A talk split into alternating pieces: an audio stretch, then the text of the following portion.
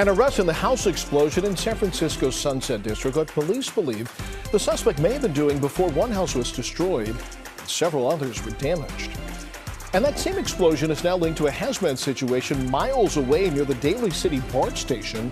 How the two cases are connected. A line around the block at an Oakland bakery owned by a woman killed after a violent robbery. Why her friends say she would not have wanted her attackers to go to prison. Good morning. It is Saturday, February 11th. I'm Devin Fehely. Let's start with a quick check of our weather with First Alert meteorologist Paul Heggen. Some scattered showers out there this morning with the latest storm system almost directly overhead to start the day, but it's been following a path that doesn't give it access to a whole lot of moisture, so the showers are scattered and they're fairly light overall. They're going to come to an end as the system slides down to the south. Dry, warmer conditions tomorrow for the second half of the weekend. Rain chances really do diminish as we head through the rest of today, and we should be dry as we head into the afternoon, but still on the cool side with highs only in the mid to upper 50s, a few degrees below average, but it's back to the 60s tomorrow. Well, we begin this morning with a developing story in San Francisco. Police have arrested a man after a home exploded on Thursday in the Sunset District, killing one of the people living there. Now, the Chronicle reports that investigators found evidence that there was an illegal drug lab inside of that house. However, the official cause of the blast remains under investigation. Police did arrest 53 year old Darren Price yesterday afternoon on Newell, Newhall Street. He's now booked for manslaughter, manufacturing narcotics, and child endangerment.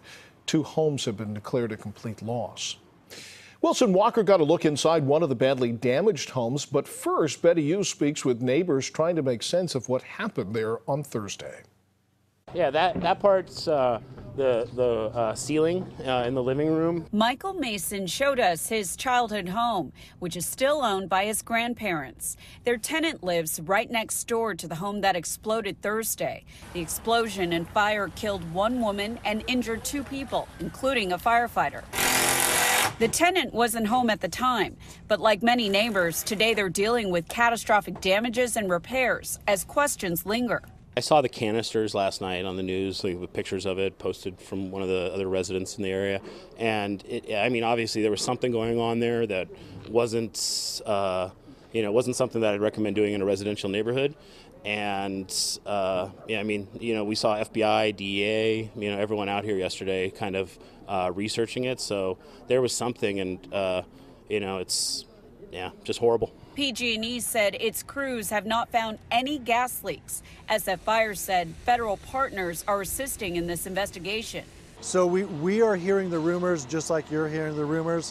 What's important for us is to look at the facts.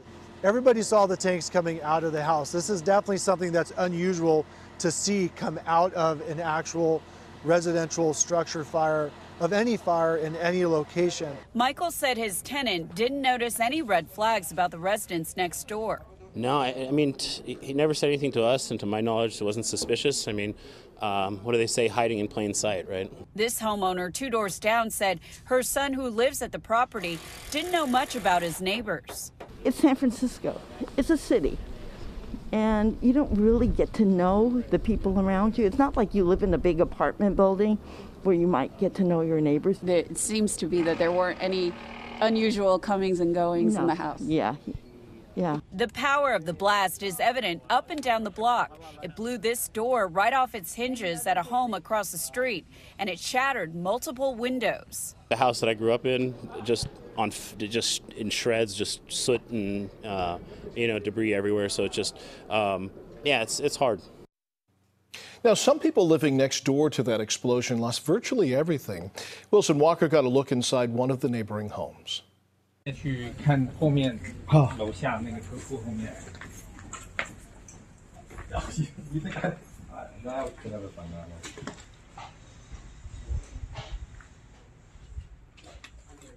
The firemen were able to take me to the back of the house downstairs to grab the coats.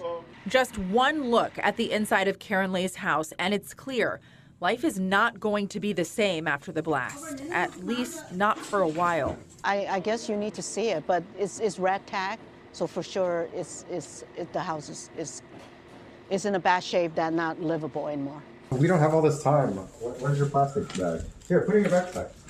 Today, Karen and her family had one job, basically all they had time to do get their stuff out of their home as quickly as they could and leave. They had no idea when they'd be able to come back. Their bathtub was filled to the brim with wood and debris, so was their bathroom sink. The explosion, which happened immediately next door, was so strong it knocked out their ceiling, the wallpaper limp and hanging off the walls. The blast ripped a hole in the drywall of their bedroom. No part of their house was untouched. That was Sara Donchey reporting the investigation into the explosion also led to a day long hazmat situation in Daly City. A white van carrying evidence from the house had to pull over. Firefighters say the canisters in the back of that truck may have started leaking. Now, we were there yesterday morning when firefighters loaded gas cylinders and a blue barrel into that van around 9 a.m. While en route to the evidence storage area, the driver noticed something wrong. One of the items that was being transported started to hiss. The driver of the vehicle pulled over, called 911, which initiated a hazmat response for a substance within one of the cylinders collected for evidence. The intersection of John Daly and Junipero Serra Boulevards had to be closed off. Hazmat crews came in and the police bomb squad deployed a robot. Eventually, they managed to cap that leak. Now, the situation also made a mess of the Friday morning commute on BART. Service between the Balboa Park, Colma, and Daly City stations was shut down until about 2 in the afternoon. The streets were reopened later and the van safely reached the evidence storage area. In other news, the man charged in the Half Moon Bay massacre appeared in court yesterday before a San Mateo County judge. During the hearing, the judge considered a gag order and other media restrictions in that case. Now, the accused killer, Chunli Zhao, sat in a courtroom in an orange jumpsuit and appeared to sob, grabbing a tissue to dab his eyes. At one point, the judge allowed for a break in the proceedings. Then she ruled in favor of a gag order to stop attorneys from speaking to the press. The suspect is being held on seven counts of murder and one of attempted murder for the shooting rampage. It happened back on January 23rd, allegedly targeting coworkers at two mushroom farms in Half Moon Bay. A benefit concert to help those affected by the shooting is planned for tonight. Now, the proceeds will go to local nonprofits helping farm workers. That event is at the Oddfellows Hall. It starts at 7 o'clock. The tickets are $40. San Francisco is saying goodbye to a man known as the mayor of the Bayview Hunters Point. Charlie Walker died late last month at the age of 89. Yesterday, family and friends and admirers turned out to pay their respects to the Bay Area trailblazer. His granddaughter spoke about his influence, about why his influence stretched far beyond the black community. And to see your community come out in this fashion uh, to support you, and not even just the black community, when you fight for minority contracting, you fighting for all people of color, the Asian community, Latino community.